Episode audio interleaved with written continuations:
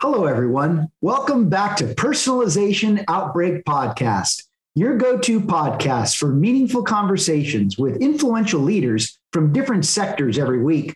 Now, our guest today is John Woods. John is the Chief Academic Officer and Provost for the University of Phoenix and responsible for further developing and fulfilling the university's academic mission. Now, during the interview, you'll learn of John's journey to amplify the university's high quality of career relevant academic programs. See, John understands that education needs to be focused on what students want and need from their teachers and their institutions, especially the adult ones. Now, we'll also discuss the importance of an education focused on the individual and what is considered as true innovation in higher education today. And we'll also discuss how we need to move to a student centered education model where the perspective is guided through the student's eye instead of the industry's needs. In fact, this was one of the themes that we widely discussed at my organization's 2021 Leadership in the Age of Personalization Summit, where we asked students, patients, and employees to explore the ways that we can unleash individuality by interrupting our assumptions about who belongs where, doing what, and how. If you'd like to watch the 2021 Summit on demand, you can register free at 2021summit.ageofpersonalization.com. Now, before we get started, make sure to click the like button below, share it with your colleagues, and subscribe to our YouTube channel and social media at Glenn Llopis so that you can be in touch with our most recent content about leadership in the age of personalization. Let's get started.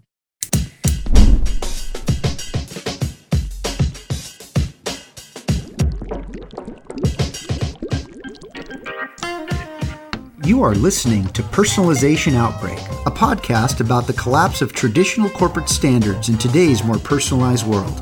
I'm Glenn Llopis. I'm a leadership strategist, author, contributor to Forbes, and founder of the Leadership in the Age of Personalization movement. On this show, I'm interviewing executives across multiple sectors to find out how the balance between standardization and personalization can exist. John, thanks for joining us today. I really appreciate it. Thanks, Glenn, for having me. I'm excited to uh, chat with you today. Well, thanks, John. I, you know, we always ask our guests to kind of let them know, ask them to tell us a little bit about themselves because, uh, unfortunately, in this day age of personalization, we've come to learn that nobody really knows anybody anymore. So, can, and as we move from uh, standardization, uh, I think that'll that'll eventually change. But let's start by asking Tell us a little bit about you as an individual, John, and what really inspired you to pursue a career in higher education. Yeah, I um the youngest of three, and and both my older sisters, I think, were way smarter than me, four and five years older, but didn't go to college. And it's sort of the typical story of a first generation college student. Um, parents didn't know that they could go to college, didn't encourage that. And uh, for some reason, probably family friends uh, along the way kind of encouraged uh, my parents to have that conversation with me, and off I went. But I, I didn't know how to uh, how to be a college student. I wasn't successful when I got there. Uh, I took a long time to finish. And when I did finish, my last couple years in, in college, I was really, really involved in uh, student government, really liked the workings of the college. I saw a lot of people come and, and maybe not make the most of college. And I certainly did, having uh, kind of had to get over some hurdles and, and figure out how to be successful there myself. Uh, my seven year bachelor's journey, I, I call it. And uh, I, it all clicked for me. And I just, I started really, really enjoying it. And uh, when I left my master's program, I wanted to do something that was related to college administration and I was in Canada at the time, and I found these programs in the U.S. fascinating in higher education administration, a PhD program. So off I went, thinking I would go back to Canada and work at a college or a university, but I got a job in the U.S. and developed a real passion for helping uh, adult learners get in and through college and use college as a way to upskill and use college as a way to change the trajectory of their life their career, uh, and and in doing so, maybe change the trajectory of their family's life. Uh, and uh, so I've been passionate for 25 years about adults in higher education, and uh, as you said, innovation to try and uh, make adults uh, fit better into higher ed and be more successful in higher ed. I love the story. And by the way, thanks for giving me hope because um, I didn't go seven, but I went five, and it was very challenge. It was very challenging for me too, and yeah. it, it's really interesting now because you know now that higher education is or education in general is trying to be uh, designed for the individual, um, and this is clearly the case when it comes to adult learning. Uh, I, I learned the hard way that while I felt like I was failing, I realized that I was just trying to understand a system that wasn't right for me. And uh, now it's great that there are programs out there like the University of Phoenix that makes it more about the individual. So uh, I survived the standardization route, uh, and it seems like you did too. so uh, yeah. thanks again. And, and I feel like half the battle was navigation. totally. Well, it's yeah. really interesting you say that, John, because even when you think about careers, I mean, who teaches anybody how to navigate anything in their career? How do you navigate a corporate environment? How do you even learn how to navigate your life these days? It's kind of like a, a hit and miss, but uh, I know that you've got programs at uh, University of Phoenix that can enlighten a lot of adult learners, and we'll get into it. But I couldn't agree more with you. I mean, it's the whole navigation that I think is so important these days. Yeah, and I, I saw it firsthand. Uh, last weekend, we had a commencement in Atlanta, and the, the mm-hmm. adults, the pride of, of having figured out how to navigate, getting back into higher ed, getting through it. They've got kids there, and the kids are watching their, their parents walk across the stage. It is uh, really, really gratifying work, and we've done, I think, a lot to kind of um, examine all the barriers hmm. and smooth out some of the bumps and and uh, make it so the the learner, in this case the adult, can really focus on on learning and not the tangled system of of getting through the place. Well, on that note, um, maybe you can t- just just for our listeners uh, and viewers uh, on YouTube, but can you take us back a bit? Um, when did you join uh, the University of Phoenix, and uh, how has leadership actually changed at University of Phoenix, and why has it changed? What what has been the big uh, motive for the change, and uh, what trajectory is the institution headed in? Yeah, I joined at the start of 2018, and uh, Peter Cohen, our president, had joined almost a year earlier, and um, you know, we had undergone a process where we were a publicly traded entity, and and we went privately held and uh, the new the new owners um, uh, wanted to see the university make some changes, and I think some big changes. Mm. Uh, we wanted uh, uh, to really pare back the number of programs we had and uh, pare them back to ones that had above average job projection growth. we wouldn't add a new program unless it had above job above average job projection growth. Um, we wanted students to be more successful and revisit some of the old ways that we had done things in the past. We wanted to uh, get innovative again. We were a pioneer for so long, and I, I, think there was a period there where we maybe weren't as much of a pioneer. Mm. And so it was really motivating to join the university at that time, a real kind of uh, an inflection point in the history of a storied institution serving working adults. So, John, let's touch on two things that you mentioned, and they they let's go to one on innovation. Um, how do you, you know this is a, a term that is often used, to say the least. But how does the University of Phoenix define innovation?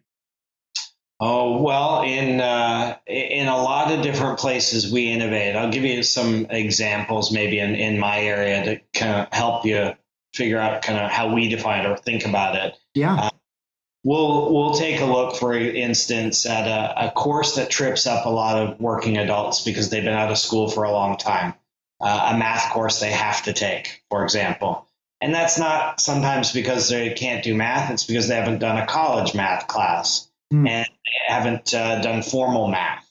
And uh, we'll take that course and we'll make some changes to it and we'll train the faculty around those changes. And with the amount of scale we have, we can test into those changes. I can run a few sections that are new and, and improved and, and see how they go and watch them really, really carefully. And if the changes seem to work, uh, we can lean into those changes and scale them up. So for, for us, innovation is a, a constant process of trying to be better the next day than we were yesterday and to lean on data to help us make those decisions as to if we are getting better the next day. So, you know, which data can be really, really powerful. And with the scale we have, yeah. exponentially powerful in helping us make change or uh, innovate, as you said. Yeah, well, and the reason I ask is that I've often said that without strategy, change is merely substitution, not evolution. And uh, you've given us an example how uh, University of Phoenix is constantly evolving, uh, and as data as a mechanism, especially given your business model. But uh, you're also helping us understand that uh, substitutional thinking just doesn't work anymore, especially when you're serving a student body that uh, requires um, they that they themselves uh, are required to evolve as marketplace as the marketplace shifts and moves and evolves. So um, I, I, like the way you you you know the example was excellent, John. Now here's the other thing that I picked up from the prior responses: job projection growth. Is this one of your key metrics at the University of Phoenix? So the number of students who are in programs that have the highest uh, projected job growth is something we watch very, very closely. Um, we know that probably now more than at any time in in the university's uh, history, the student is focused on time and time to value.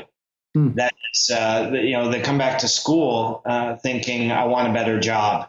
And whereas they used to think the University of Phoenix or, or other colleges will help me get a better job when I'm finished, hmm. now they want a better job while they're in school. They want multiple better jobs as they progress through school. And this really drove our thinking about redesigning all of the courses in all of the programs to tag them for skills. Hmm. We tag all the skills that you're learning, both hard and soft, in a program, and we can communicate that to you in a skills dashboard and you in turn can communicate that to your employer uh, or a prospective new employer.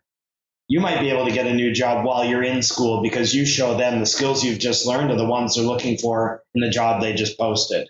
And so that form of innovation is is a function to go back to where you were before on strategy. The strategy is we got to help students do better right away even if it's in a degree program that they're taking part time that might take five or six years to finish, mm-hmm. we got to help do better multiple times during that five, six years. And so that strategy drove the implementation of skills tagging and a skills dashboard.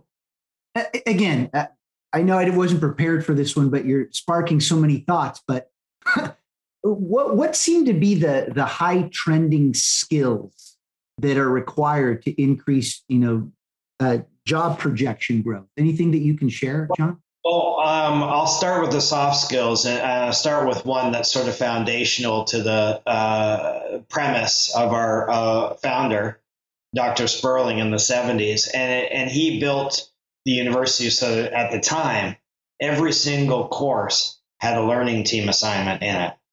And in any ranking you ever see come out uh, from any of the big uh, consulting companies, uh, you see in terms of the soft skills, teamwork and, and collaboration is a, a, executive functioning kind of skill that is in the top two or three every single time. Hmm. So from the very first day we were founded, we had learning teams in our programs and in our courses, and so that's that's uh, collaboration which has remained consistent. Um, we would have um, communication, and we would have critical thinking. These uh, things come up time and time again as, as the top soft skills. The hard skills aren't defined by us. The interesting about the hard skills is we partnered with uh, Emsi, mm-hmm. and uh, Emsi looks at all of the different job codes, all the different job descriptions, all of the different job postings, and they scrape from all that mm. uh, a combination of government data and company data they scrape from all that to understand what the top skills are that are uh, hard skills in certain fields or professions. And we've mapped those to our programs to know exactly where they are and where we assess them. Hmm. Uh, and and so they they vary. Technical skills vary, of course, but uh, by by program by discipline. But the the point is having a, an understanding of what they are and mapping our curriculum for them, uh, so that we could we could with confidence say to an employer tomorrow, we can help you fill that job with somebody who's learned those skills. Mm-hmm. So it seems to me that University of Phoenix has always been student centered. How do you how do you, how does that play out uh, in your model? Well, um, I, I, think it's a number of things. Uh, a little bit in the design, and, and you mentioned personalization versus standardization. The standard model is that students at the University of Phoenix will take a course at a time because as a as a largely working adult population, the ability to focus on one set of knowledge at a time as opposed to two or three classes. Yeah. Um, really, we we found to be a, a, one of the success factors. Um, and so we think that's very student centric. Um, we've used predictive models to anticipate when our academic counselors should reach out to a student hmm. uh, who, who we think might be struggling. And that's a form of, again, a standardized model, a standardized algorithm with terabytes of data supporting it, helping us figure out how, who and how to call or how to reach and when to reach a student and what message they might need or what support they might need. Hmm. Uh, and then the policies and procedures are something we're always looking at. And just in the last few years, we changed a number of these. When when uh, online learning was probably newer, I think maybe we uh, sort of leaned a bit towards policies that would prove to the outside world who might be suspicious of online that, that it was really rigorous. Mm. I'll give you an example. If an assignment is late, faculty member can can uh, give it a zero. Mm. They can deduct a few points so they can give it a zero. It was their choice if the assignment was late. And by late, I mean a few minutes. Wow. And that's a rigorous policy that would prove to someone who thought online might be mm, not on par with on ground that online was rigorous. Well, it's a policy many institutions had for a long time, and uh, it, it, needed to be re- revisited. And so faculty now can apply a, a maximum deduction, uh, but they don't have carte blanche to do anything they want. And the student knows mm-hmm. they've got consistency across their experience. Yeah. late with something and life happens, uh, what kind of grace they're going to get. So every single policy, every single design element in a course is sort of um, you know thought through the, the student's eyes, the customer's eyes in in our in our world. There's an awful lot of discovery that happens where we're constantly talking to our students and asking them how things are going. Um, one more quick example: we launched a student portal that is mobile, hmm. and for people who use the single button that we have on there where they can share something they achieved at University of Phoenix to LinkedIn is through the roof. Uh, we have a dean's list and a president's list, and last quarter, over 4,000 students pressed a button on their student portal to share directly to LinkedIn that they made the dean's list. Wow. And so they simultaneously felt like we connected with them this way. We acknowledged their achievement, and they could easily share it with the world. And, and that's pretty uh, pretty powerful way of looking at the world through the student's eyes. They're looking to be recognized. They're looking to be able to share an achievement with others. And we hit those marks. Yeah, well, it, it goes without saying that uh, the student wants to feel as if they're part of the actual community and that they can influence it and share in its success uh, rather than uh, being told how to do that, that you give them the means in which to do it themselves, which I think is a very powerful way of of helping them uh, helping them help the institution uh, co-design uh, what the future of the institution might look like. Um, yeah. So, so on that note, let's go to the pandemic for a moment. I mean, how did the institution fare during the pandemic, and and what changed on the other side of it? So, I, uh, let me unpack that. We had about um, 5,000 students who still took classes at our campuses across the country when the pandemic hit. Hmm. So when when folks think, oh, University of Phoenix was probably fine, everybody's online, we weren't. Um, that said, uh, those students who studied on campus were uh, uh, leveraging a learning management system for some of their experience, mm-hmm. and our faculty were not unfamiliar with it. Uh, but we did still have to pivot. So we trained about 300 faculty from making a decision on a Wednesday that the following Tuesday night classes would be delivered remotely, but still in a synchronous fashion. We trained about 250 or 300 faculty. We got about 5,000 students ready for that experience. And if they were going to go to class six o'clock on Tuesday, they still did. But now it was using a synchronous tool within the learning management system from their homes or, for, or from work. And uh, I would tell you, we did not miss a beat in terms of student satisfaction, student retention, and student learning. A real credit to the to the quick pivot we made and the and the faculty who helped us get there. Um, that was that was pretty significant because it is still you know 5,000 students. You know, it's a minority of our students. The other thing that uh, happened, I, I, guess we had, I would say, you know, a little bit of en- enrollment uh, opportunity. Typically, when unemployment goes up, students uh, or prospective students think about going back to school. Hmm. However, when the pandemic hit, I think we saw unemployment go up like this. And it went up so sharply that it created a lot of uncertainty in everybody's lives. Yeah. People worried about their health and their jobs and the run on toilet paper at the store. Honestly, these everyone was you know more worried about other things. And so the decision to go back to school was probably put on pause by a lot of people. We saw community college enrollments that were down 20% that fall. Uh, and we well, we didn't quite face that. We didn't grow either. We were fairly stable. Um, and and so people again, the assumption that oh they're online, they probably grew like crazy.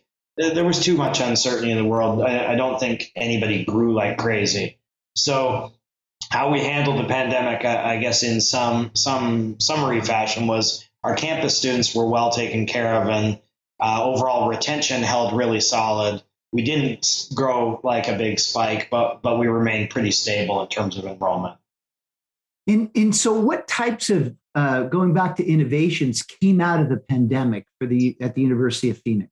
Yeah, so the LMS, the learning management system uh, that we use, does have a built-in tool. It's a little bit like a Zoom, but it's uh, built more for education. That it it has some features like a whiteboard built into it some polling and some easy ability to put students in groups or teams. Uh, it's built right into the platform.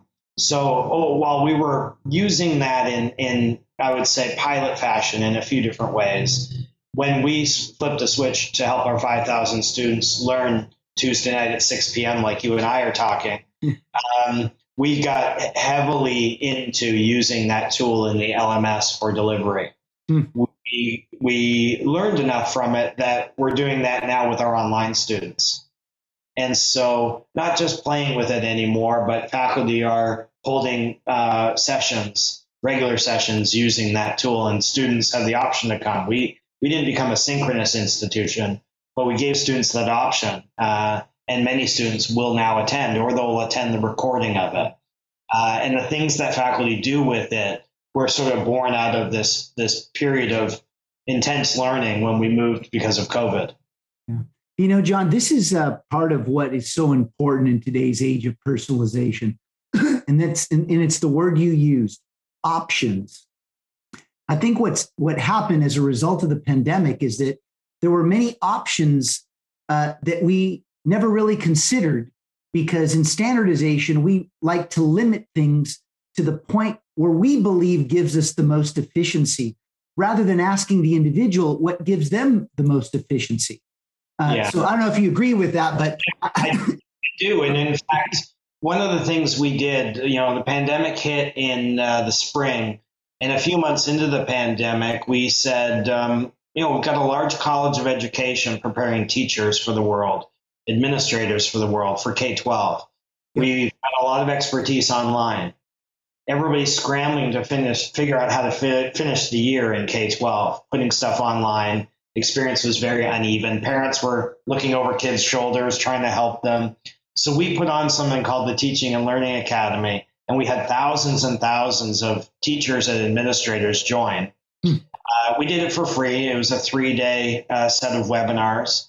Um, and we, we, we sought to provide for the teachers and administrators who were trying to figure out what they would do with the fall when they had more time to plan, not the, mm. not the spring, finish things out in a panic, but what would you do if you had more time to plan for the fall and if this thing was going to continue? And at the time knew it was. So we said, here are some options where you can create a blueprint for yourselves for the fall. And you can you can do it this way or that way. And we've got some leading experts brought together and we're leveraging what we know. We gave people kind of a menu of options to create this the you know the learning uh, environment that they wanted for their students at their school or in their district or in their classroom for the fall. And uh, you know, you you hit it when you said options. There, there's no one way to do things. Right. That's right. Well, speaking of that, let's focus in now on the adult learner because clearly the workplace changed. Um, and so, how is University of Phoenix really preparing adult learners for this change? And and, and what has dramatically uh, changed due to COVID? Well, uh, somebody recently asked me about the the you know newer emphasis on careers and and what it means for us. And I said, well, if I was building a career focused university from scratch, I would want a, um, a, a, faculty model that we already have. John Sperling created it. It's practitioner faculty model. So he um, his design was that he would only hire people who were current in the fields that they were teaching about. Mm-hmm. So you hire a finance professor, and they got to have a resume that says they work in finance. Mm-hmm. And it's it's different than saying some of our faculty have some great experience in the real world. It's different than saying many of our faculty have worked in the real world. It is all of our faculty are in the real world. And so that's really helped us. Now, that doesn't presuppose that those, those faculty, as expert as they are, um, I think ours average 25 years in their field of, of teaching that they are also practitioners in. It doesn't uh, uh, presuppose that they're going to be really good at having conversations with students about careers. Yeah. And so we've got to teach that. And they've got to be uh, savvy enough to pick up those cues in, in the classroom discussion of you know, this person is applying for that job and might need some tips, or this person doesn't know where to start to look for that kind of career. So making that more intentional is uh, is really you know plus plus. But the practitioner faculty model that I don't think anyone can point to as being as ro- as robust. On average, they have have 13 years with us and 25 in their field. Uh, I think that's probably unparalleled. You know, if I can jump into this one, because my organization does a lot of adult learning. And one thing that we've learned is that there's a high level of skepticism now. Like everything is questioned. And recognizing that someone has the experience of what it in the in the topic or subject matter that they're teaching is incredibly important. But what we're also learning is what is the experience they have and what have they learned and how does that translate into learning? Based upon the experiences that they've had in the last five years it's as if having long experience is great. The, the credential is worthy and respected. But there seems to be this move towards what have you done and learned in the last five years? Because that seems to be kind of like the sweet spot of being able to create or identify a tr- helping someone create a trajectory towards the immediate future. Any thoughts on that, or what have you seen, John? Yeah, um, a few thoughts. Uh, one of the things you said sparked, uh, um, you know, maybe an interesting side story. One of the programs that we built in in uh, recent memory, about a year and a half ago, was a, a, a master's program in healthcare administration. Mm-hmm. And uh, that program was really, really innovative for a couple things that we did when we built it. Uh, one, we not only got feedback from an industry advisory council, and we have those for all of our fields of study, but we actually put some of those voices in the course. Nice. So healthcare administrator who might be a you know a VP or a director, and, and that person's voice is in the course and they have a little short video where they say something along the lines of in this course you're going to learn dot dot dot. And the reason that's important because is because and in my experience what i've seen is so you really make that connection between the learning uh, content and its relevance in the real world for the student. It's insightful and it's motivating. And it's to one thing you said earlier it's credibility. So, so no, so that that sort of uh, thought was sparked uh, by your question. The other thing is with this skills tagging system that we have and the skills dashboard that we're building, and uh, I think 80% of our courses are now tagged for skills. So in the future, every student in every course and every program will see what they're learning on a dashboard. Um, they're going to be able to share that with with anybody, and that, like I said earlier, is here's what I've learned. Here's the skill you said you wanted me to have for the job that you've posted. Yeah. And here's how I fared on the assessment of that skill. And you know, if that's if the sweet spot is what have you done lately, it's well, I I can demonstrate I've learned that skill yesterday, the day before, or last year. Here it is in my dashboard. And when I group these skills together, the way we're going to group them in the form of badges, they can share the badge. Uh, and we've got one right now, which is uh, our MBA program. The skills that are all in the MBA program are in groups that uh, can be rendered as badges to show any employer, current or prospective, what the student has done in very hands-on learning assignments uh, to demonstrate skills. So that that's I think kind of the credibility that that the world is needing and wanting uh, that whole "What have you done? What have you learned?" Yeah, uh, I think we've we've really hit on something with the skills tagging and the badging. John, as we close, I'd like to get your perspective on this. I, you know, in speaking with you know your peers in in the industry, one of my big questions is, um, what is really the responsibility, or one of the main responsibilities of higher education? Is it to follow industry, or is it to help project for industry what their skills should be. And by the way, I kind of favor the, the latter only because in the work that I do, I'm seeing that most people in industry aren't quite sure what skills they need. Yeah. Um, so I really I'd love to get a perspective at least from you, John. Yeah, I think our responsibility is to have um, uh, a role as a as a bit of a Sherpa for students uh, our students, again, are career students. They're not 17, 18, 19 years old. Exactly. Our role is to be a Sherpa for them to have help them figure out. They might need a, a degree. They might not. They might need a certificate. Hmm. We have those. They might need short burst learning in the form of a professional development course. So we've got to figure out the, what the what the student needs and when they need it, and we've got to provide it in a way that um, is uh, you know it's affordable. The time to value is there. We help them with you know career guidance and making connections and doing career coaching. Mm-hmm. It's that holistic sort of uh, wrapper around the content. The con- you can find the content anywhere, right? You can buy the yellow book, uh, you, you know, this for dummies. You can buy that series for anything you want to learn.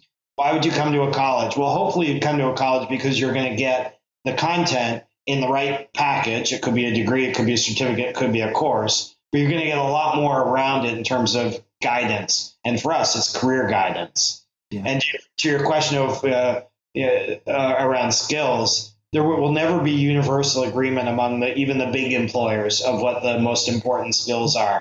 There's only likely ever to be kind of near agreement.